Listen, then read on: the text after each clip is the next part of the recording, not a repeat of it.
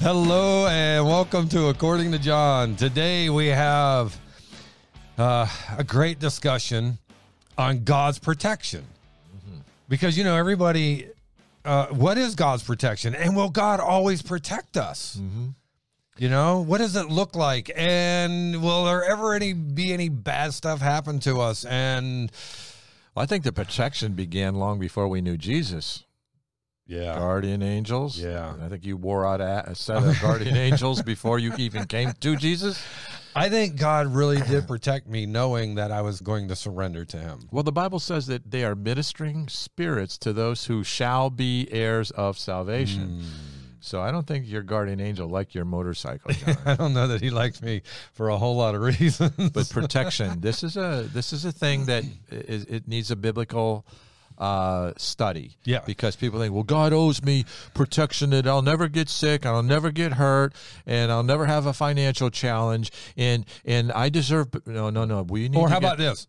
Everything works to good to those who love the Lord. Mhm. And who are called according to His purpose, and what is Yeah, good. Yeah.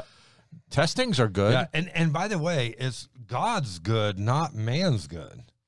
Yeah. So we got to get the big picture here. And the bottom line is certainly God protects his kids. Right. But he's going to protect us in a divine order with a divine purpose in mind, not just, uh, you know, uh, Jesus is bigger than the boogeyman, you know? Yeah. Yeah. It's, so it's deep. So the question is, what does the Bible say about God's protection? I am your host. This is my co-host, Pastor Duke Herget, the Duke Meister. And if you haven't been on his podcast, make sure you get there. Just go to Pastor Duke on any podcasting platform. And uh, man, I'm telling you, he's putting some great stuff out there for you to learn and grow on. But uh, brother, let's go to the Lord in prayer, and uh, we will get started. Please open us. Yes, Father in heaven, we pray that you use the word of God through us, your servants, to edify, build up uh, those who listen. Lord, we're here to help, not to hurt. We're here to to exhort, not to condemn. And I pray that uh, biblical balance will be found by all of us, not to have false expectancies from you, but have biblical expectancies. Lord, all things do work together for good. Not all things are good, but for your ultimate good purpose. And we know that, and give us discernment, we pray, in speaking and in listening. In Jesus' name, amen. Amen. All right. what does the Bible say about God's protection? First off, we have many promises and examples of physical protection in the Word of God. We see it from the Old Testament on through. Uh, God promised protection to the Israelites going into the promised land because remember, they're going in against the giants. And I remember when, when you read the scriptures, it says when they come back to Joshua and or Moses, and then they're and Joshua and Caleb, they're the only two that want to go in, and the rest are like, we're grasshoppers to them, right? Mm-hmm. That was real. Yeah. I mean, that wasn't that was not a a metaphor or a color, Oh, they were real giants, armed and dangerous. And that were so much taller than the Israelites. At the human level, it's like there's no way. No We're way. We're in big trouble. They look, they could have been fifteen to thirty feet tall, whereas you had the Israelites that would have been, uh, you know, their standard five, five and a half, six feet tall. Yeah. Well, I've seen uh, evidences in the ar- archaeology where they found skeletons of people that were 22 feet tall. if you watch the History Channel, Mhm. they did a they did a, a documentary on giants. Yeah, I watched it three times. yeah, and they found beds upwards of twenty four feet long. Mm-hmm. They find, I mean, they you know they find all this stuff that proves that there were people Mm-hmm. that tall. But you know, on the, the topic that we're talking about protection, God offered them, as, as you mentioned, protection from the enemy. It was greater than them when they're going into the promised land. But think about why they went down into Egypt the first place. It was for protection against the elements, protection against the famine that was sore in place. And so God's protection generally is is there for his people. The the people of God are generally more protected than Right. the people outside. You know, Yeah, uh, well, that's Exodus 23, 27 Mm-hmm. says, I will send my fear before you. I will cause confusion among all the people to whom you come, and will make all your enemies turn their backs to you. And and and then of course he goes on in the verse, but he says, Look, I will go before you, I will set the stage so that you have victory. So so there are times where we see here with the Israelites that God promised protection uh, to the Israelites, and and then He fulfills it, and He God does things in God's way. Mm-hmm. Then we see the Psalms of David.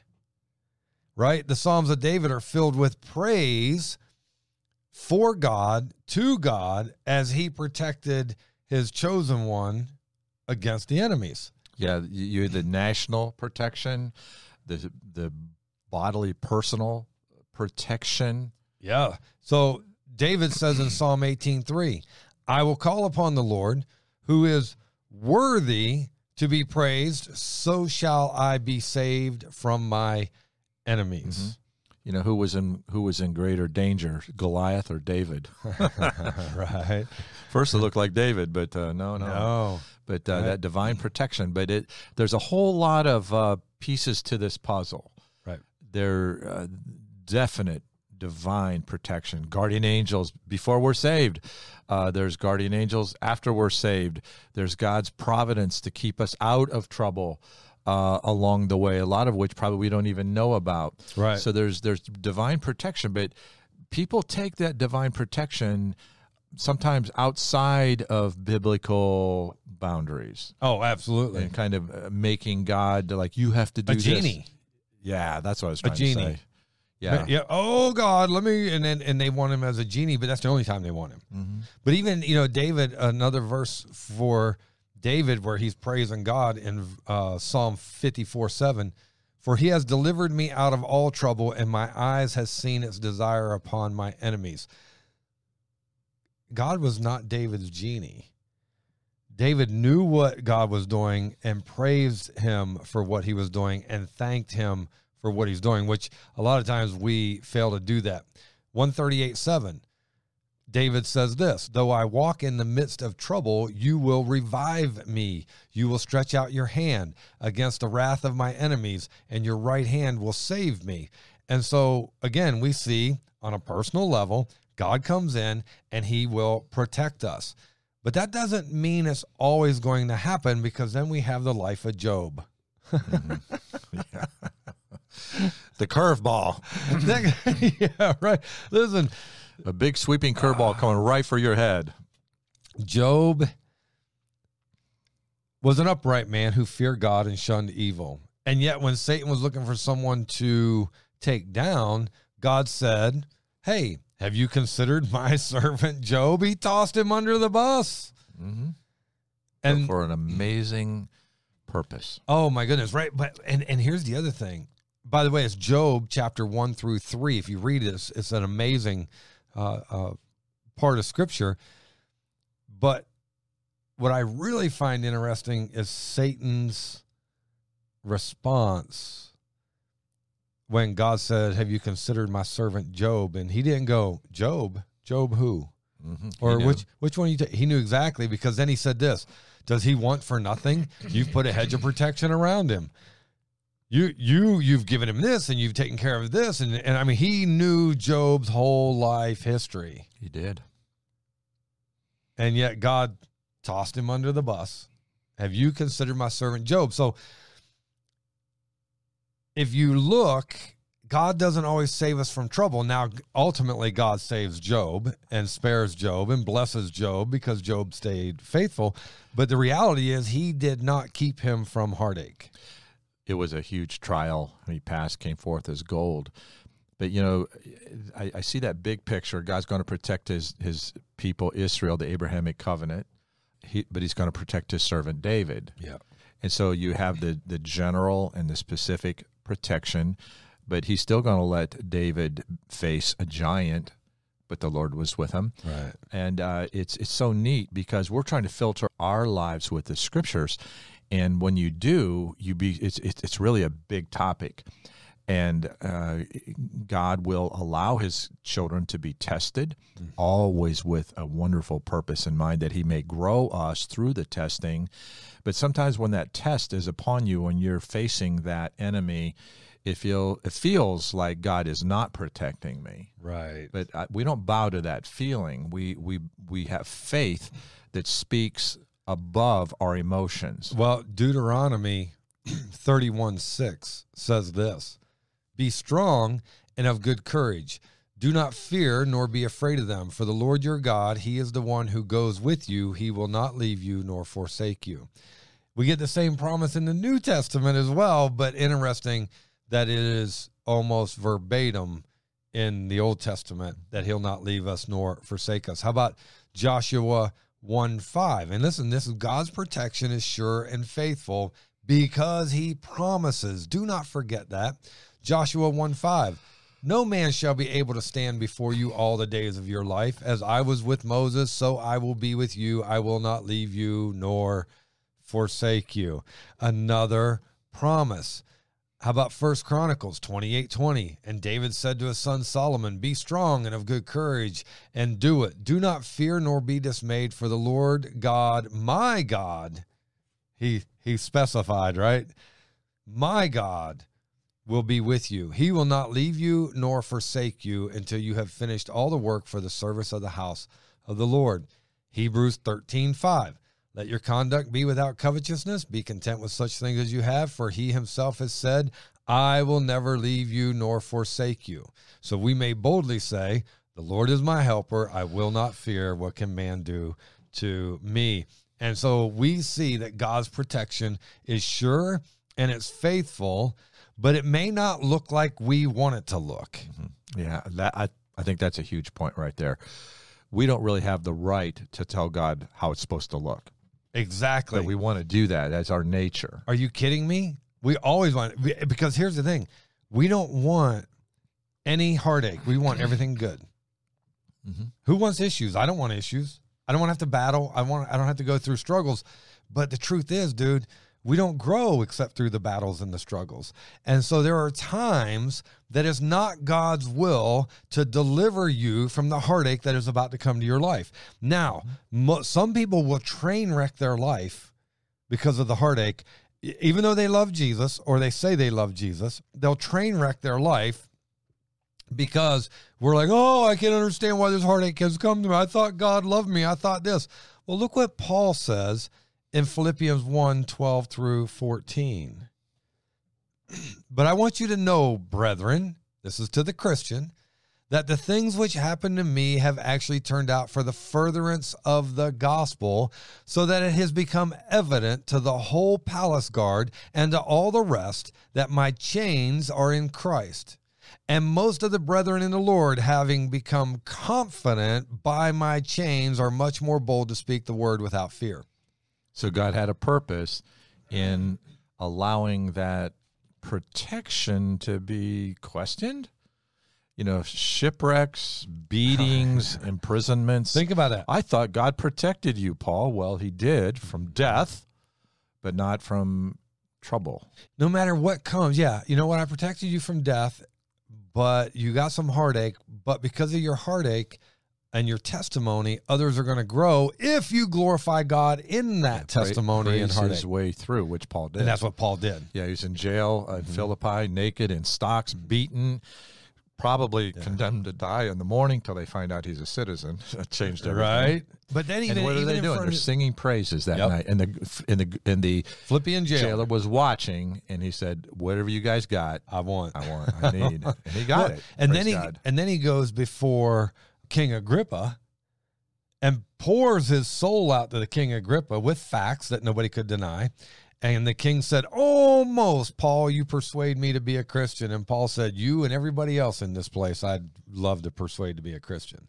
Um, what happened?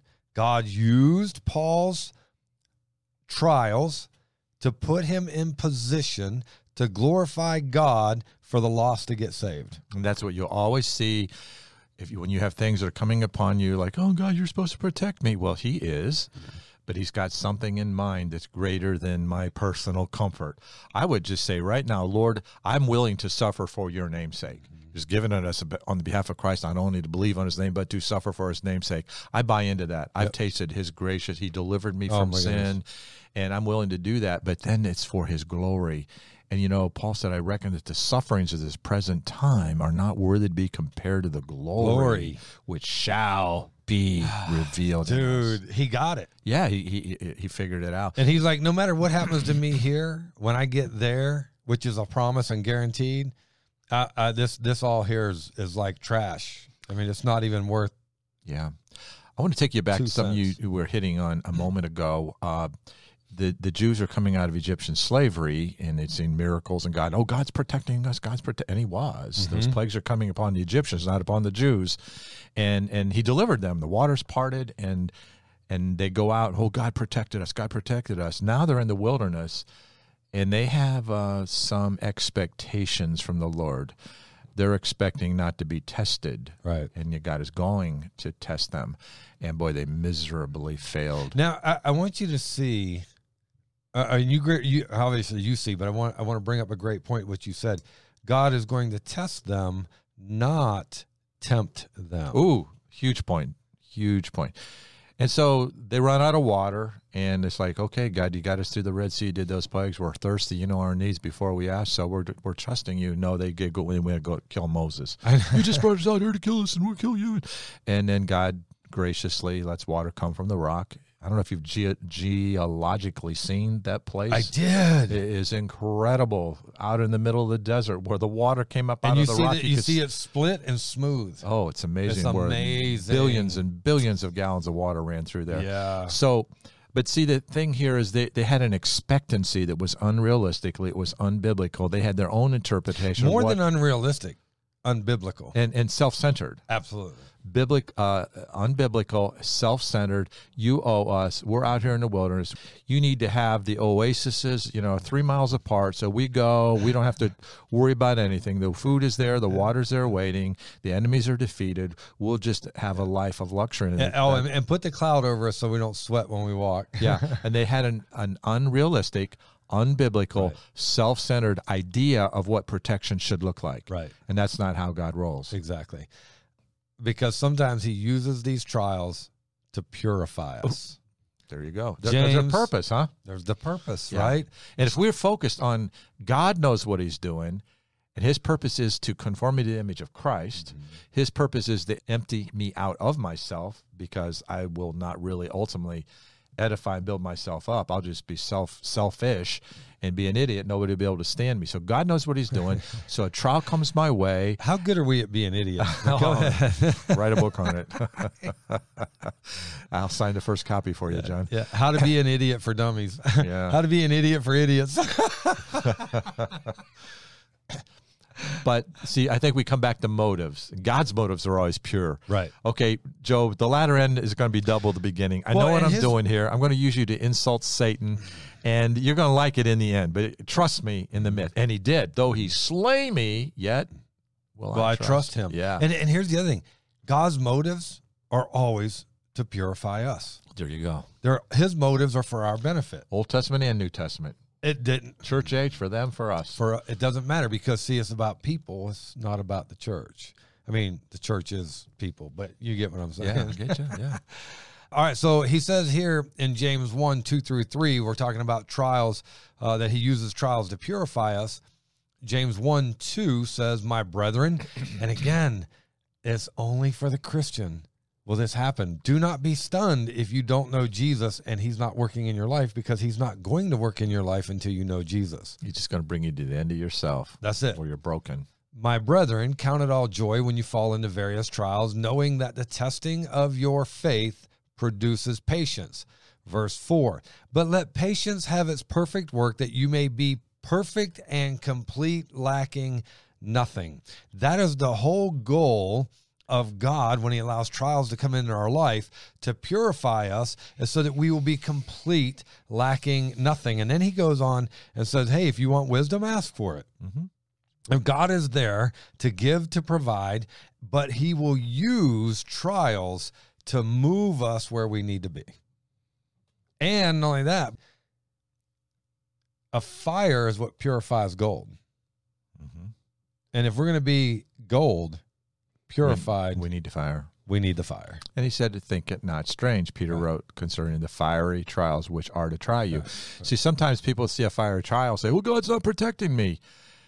Yeah, it's it's it's not just all about you and Yeah, your yeah. comfort. It's about you and your growth. You look at children that are not disciplined versus children that are disciplined.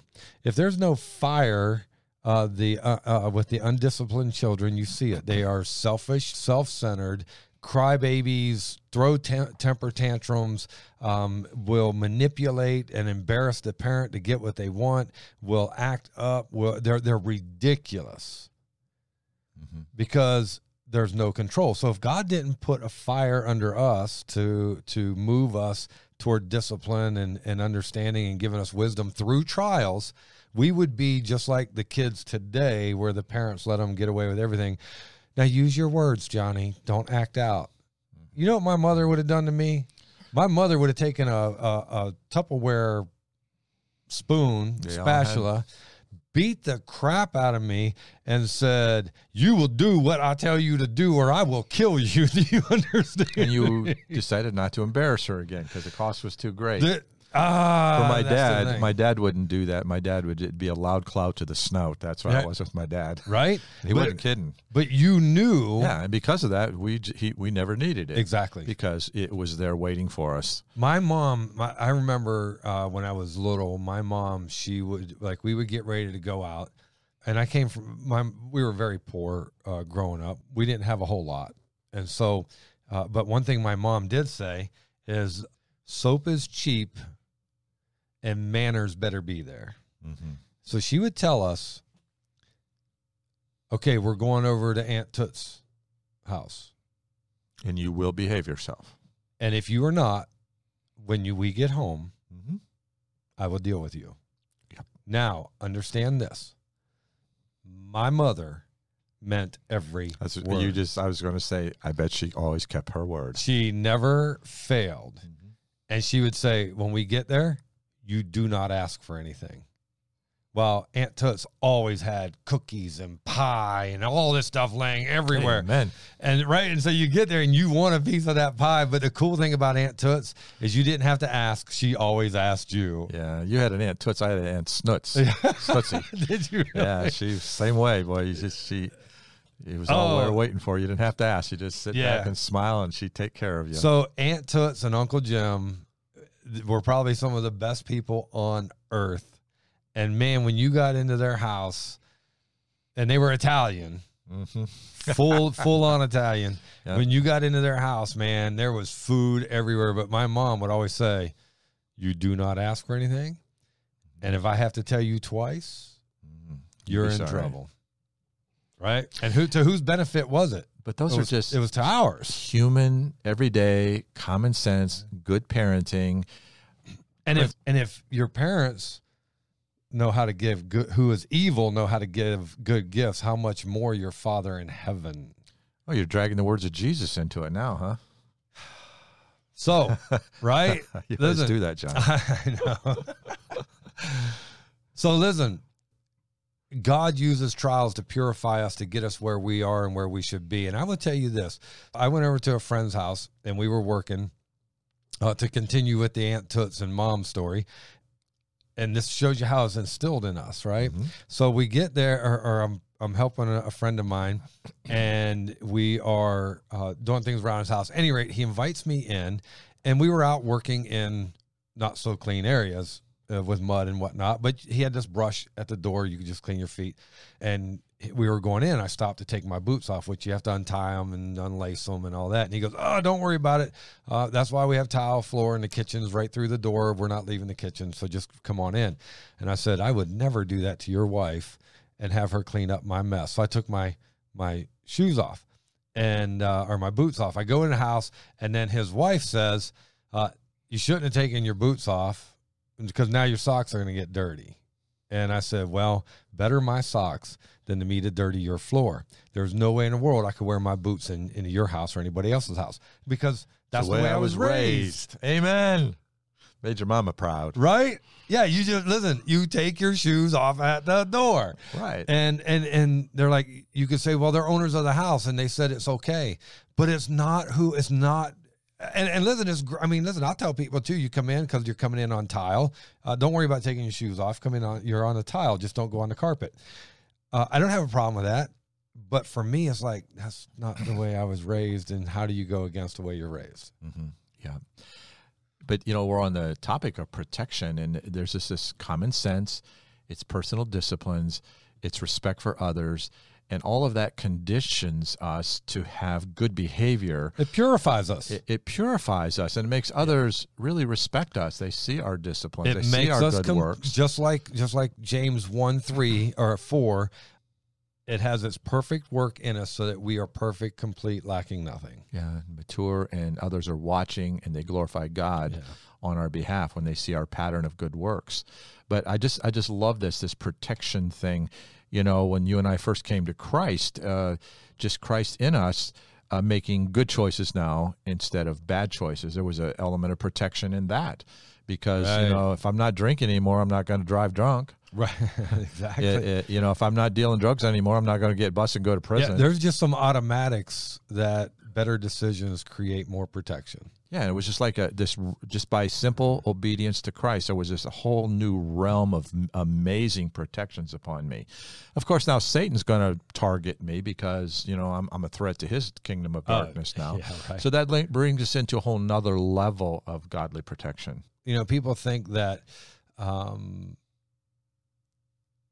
that if God really wanted to protect us, right, uh, He would provide wealth and ease of life and and all that is good. That's all waiting in the kingdom. It, and that's in the kingdom. But here on earth, because we're in the midst of evil, because we have all the influence around us, because God has to constantly keep uh, uh, us in check so that we can keep S- Satan at the door rather than bringing him in the house and having him sit at the couch. You know, and so it's interesting because God does not always protect us from generally bad economic dis, uh, uh, conditions. He doesn't protect us from that. Uh, he doesn't protect us from consequences of bad financial decisions. Yeah. He doesn't protect us from that. How about poor management on our part? We're forgiven, but we still reap what we sow. Because we get the consequences of our own lack of diligence in working. That is, we are going to pay the consequence in that. First Thessalonians four eleven. That you also aspire to lead a quiet life, to mind your own business, and to work with your own hands as we commanded you. Why? Why is Paul telling us to lead a quiet life, mind your own business, and work with your own hands? Verse 12, that you may walk properly toward those who are outside Outside watching. and that you may lack nothing. You work, you get, and you present yourself and your testimony good to the lost world, and everybody wins. So his protection is mingled in with our obedience. Ah! Did I say something smart there, John? You get a But- great. I'm going to give you two I- points. Two for that. points. Two yeah, points. Joel can take Right. them away so fast. You know that. Like, I tell her, I, I, Johnny gave me two points Right. today. But think about what you said. His our Our his, obedience Our obedience. is connected to his protection. His protection. They go hand in hand. yeah, they're just one's connected to the other. You And cannot. You cannot. Yeah, you can't be disobedient and expect God's protection. Yeah, yeah. It's like if you're playing out in the street, you get hit by a car. Yep. But if you're playing in the yard, you're probably not going to get hit by a You're gonna be safe. It's just it's just common sense. Right. right. And uh, you But think, but they want. But people want God to protect them I want to be while stupid they're being and still stupid. be blessed. I want to be selfish, self-centered. I want to be a jerk. I want you to bless me with all everything, Everything. God. Yeah, Everything. riches, health, everything. And God says, "Nope, that's not the way I roll." Well, so now He's think even smarter than your mom. right? think about this. Um, God made Solomon extremely wealthy because Solomon wanted wisdom over wealth. But then when Solomon started fading on the wisdom because he was gaining the wealth, things started changing. And you know what God did?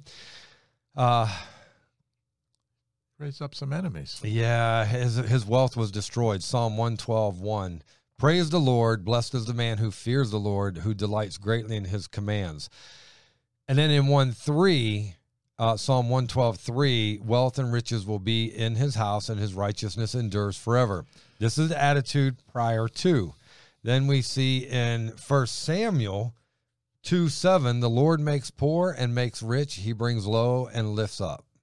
He raises the poor from the dust and lifts the beggar from the ash and the heaps, and he goes on. But but the whole point is here, as we see with Solomon, he is blessed beyond measure because all he cared about is wisdom, not not riches. But then he gets riches, and it kind of screwed up his wisdom.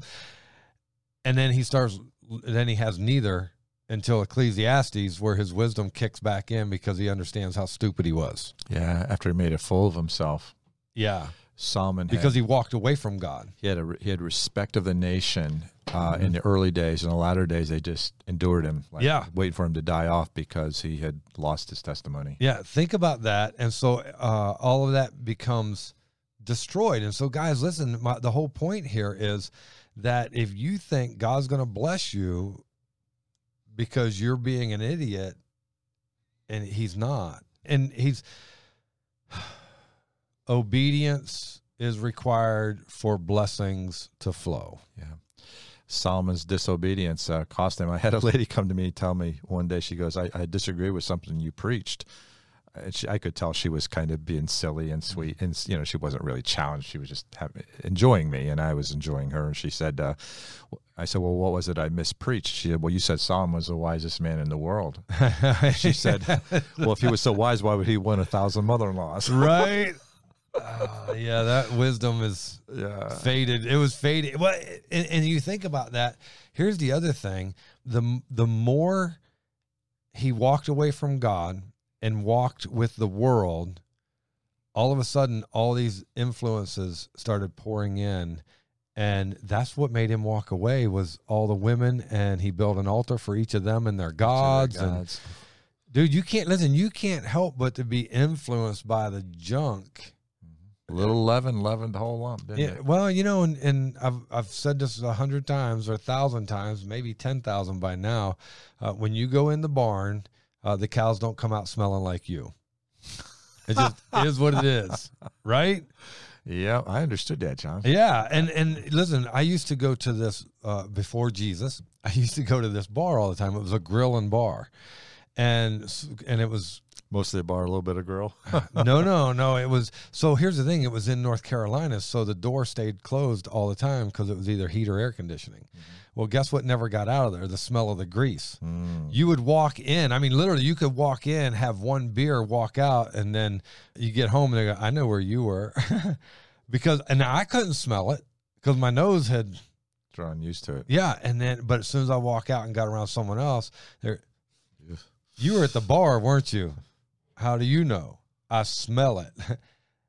It wasn't, and it wasn't the beer they smelled. It was the grill that they smelled because Yeah. the grease is in the air and you can't get away from it.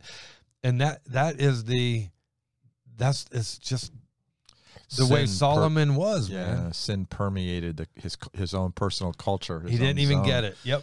and uh, he he- played the fool. And Yeah. that's what he said. I'm not. That's not an accusation. That's what he said. That's what he- I have played the fool. Yeah. Yeah, Yeah, he So he it's happened to recognized it. Wisdom came in as wealth was fleeing, and he was so depressed he wants you to commit suicide. it was a ridiculous book, but I mean, I get it, right? The true essence of God's protection is the internal indwelling of the Holy Spirit. That is God's true essence of protection for us today. And we find it in Ephesians 2 21 through 22. In whom the whole building, being fitted together, grows into a holy temple in the Lord. He's talking about the people or the church that is growing in God's grace. Verse 22 In whom you also are being built together for a dwelling place of God in the Spirit. And so, as we see this, God's protection is literally in the Holy Spirit as He builds us and grows us, matures us. We are protected. And you even said this in the beginning we're protected when we get to the kingdom. That's that's our like that's our payoff, mm-hmm. if you will. Yeah. I see here, I, I I never really kind of saw it till just in this moment, there is a guaranteed spiritual protection. Yeah. You're sealed by the Holy Spirit of God. He dwells in you. You have a seat already in, in reserved for you. Colossians uh, chapter two is it like you're already in a sense seated with Yes. him so it's like a spiritual guarantee of, of protection we will not go to hell we will go to heaven in the meantime we have the indwelling of the holy spirit in the meantime we're called to this propagation of the faith to the world we're not doing any harm to the enemy at all unless we're sharing our faith Exactly. living out the gospel Oh And- yeah, listen. If the enemy can keep you silent, you're not doing anything for no God. threat to him at all None. But you're also not. You're of. Oh boy, this is going to sting. You're no threat to the enemy, but you're no value to the God either. no value. No, I mean he loves us, but it's disappointment because he has he has plans for us to Yeah. to to.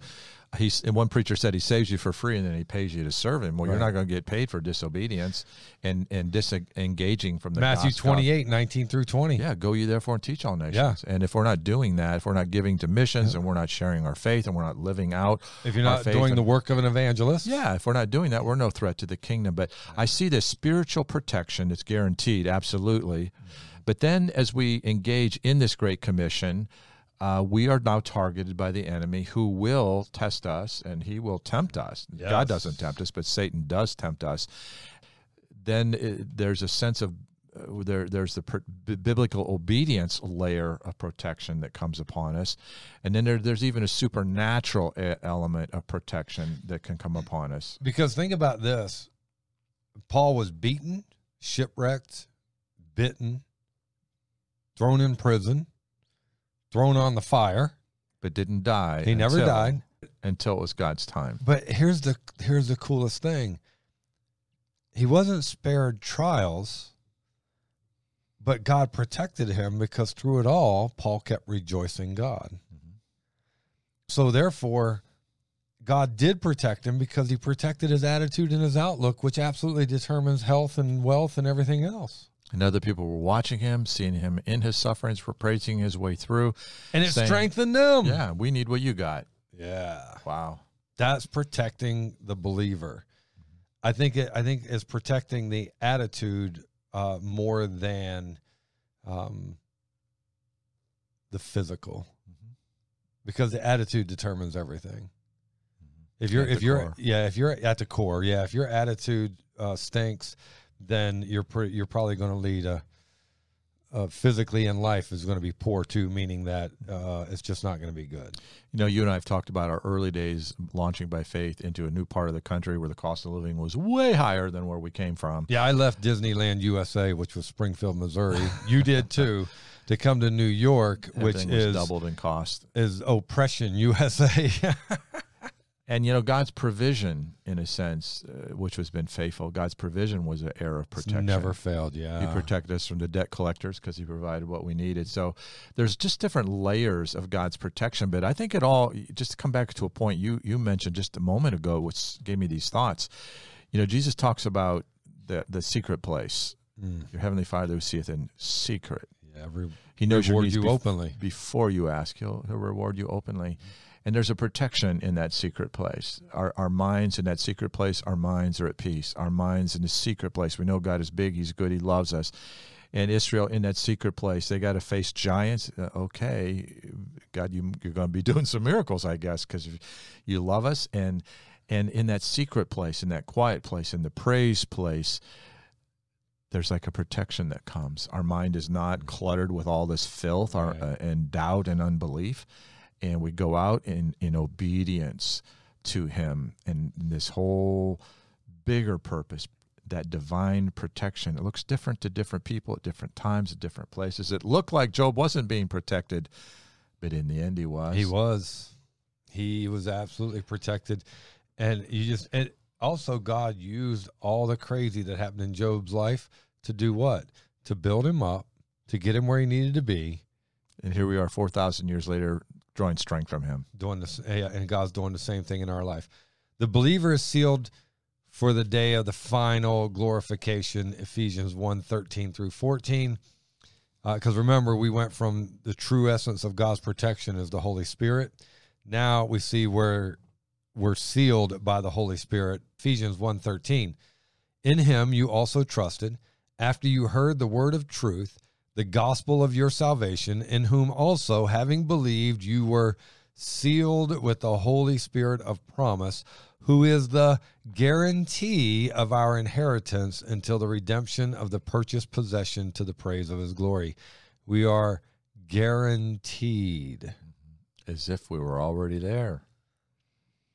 You know, we Done deal. yeah, Paid in full. It is finished. we enter into the all these contracts today, right, in the world where where uh, we sign it, and boy, if you don't keep your end, we'll sue you like that. We expect we expect a guarantee to be fulfilled. Well, if we being evil would expect that, how much greater is God, who is holy and righteous, promises it will fulfill it. Yeah. Though he slay me, Job said, yet will Well, I I trust him. trust Him. Yeah, and he said, I know that my Redeemer liveth, and I shall see him the latter day upon the earth. That was a guarantee that Job believed, and um, he lived through his trial. Came, he praised his way through. He was Yeah. in awe of God all the way through, and then that season of testing was over, and the latter end of Job was twice the beginning. Yeah, because God blessed him a hundredfold. It's interesting when God showed back up, God didn't explain anything to Job. Where were you when I created the world? Hung the world on nothing. Where were And then you? he's gird up your loins, boy, because I want an answer. And Yeah. then that was at 35 questions. And then he blasted him with another 35 questions. Yeah. and he never explained anything to Job. And I, I have this thought, you know, Job, Job wi- winds up in heaven. You know, maybe the, you know that whole thing when the Old Testament, but he gets to heaven, and uh, he still God never explained to him what happened. So he gets to heaven. Are there Bibles in heaven? I think there are. I don't know. I don't know if we need Bibles because I don't know if we have need them, but I, I have the idea that God will allow His Word to be in heaven. we know. might not have our schools, but we're allowed to have them in heaven. So here's this picture. I can't prove. yeah, I'm not. I don't. I'm not on that one, brother. but go ahead. You can't. I, you can't prove me well, wrong. because So we let have me the have- well, well, we have the word there, and the word is Jesus. I don't know that we need the written word because we have the actual word. Well, dear Lord Jesus, Duke thinks there's going to be Bibles in heaven. So Job's there. He finds a Bible, Okay, right? Here's what I'm going to do, brother. Because I love you, I'm going to let you have it. okay. I don't agree, but I'm going to let you have So it. Job picks up a Bible. There's a book. Of, Job. There's a book with my name on it. He begins to read from the east and all that. That's that's me. And then he sees. See, that's that that's that storyteller in you, dude. Oh, but go oh, ahead. I, it's not this. It's that's not. The, So I, I picture it this way: Job's in heaven. You go figure out if Adam had a belly button or not. I'm going to go with Job in heaven reading his story. All right. That's me. And he Adam had moment no belly button that because he didn't need an umbilical uh, uh, an umbilical cord because he had a biblical. maybe cord. it was a cosmetic thing, John. I don't know. Uh, he- see, did he want to be different? Those are the questions. Yeah, you're still struggling on that. I'm just you? saying, no umbil- no umbilical cord because he had a biblical cord. he had a biblical card, a bi- biblical belly button. Ah. I'm going back to Job here. He's in heaven.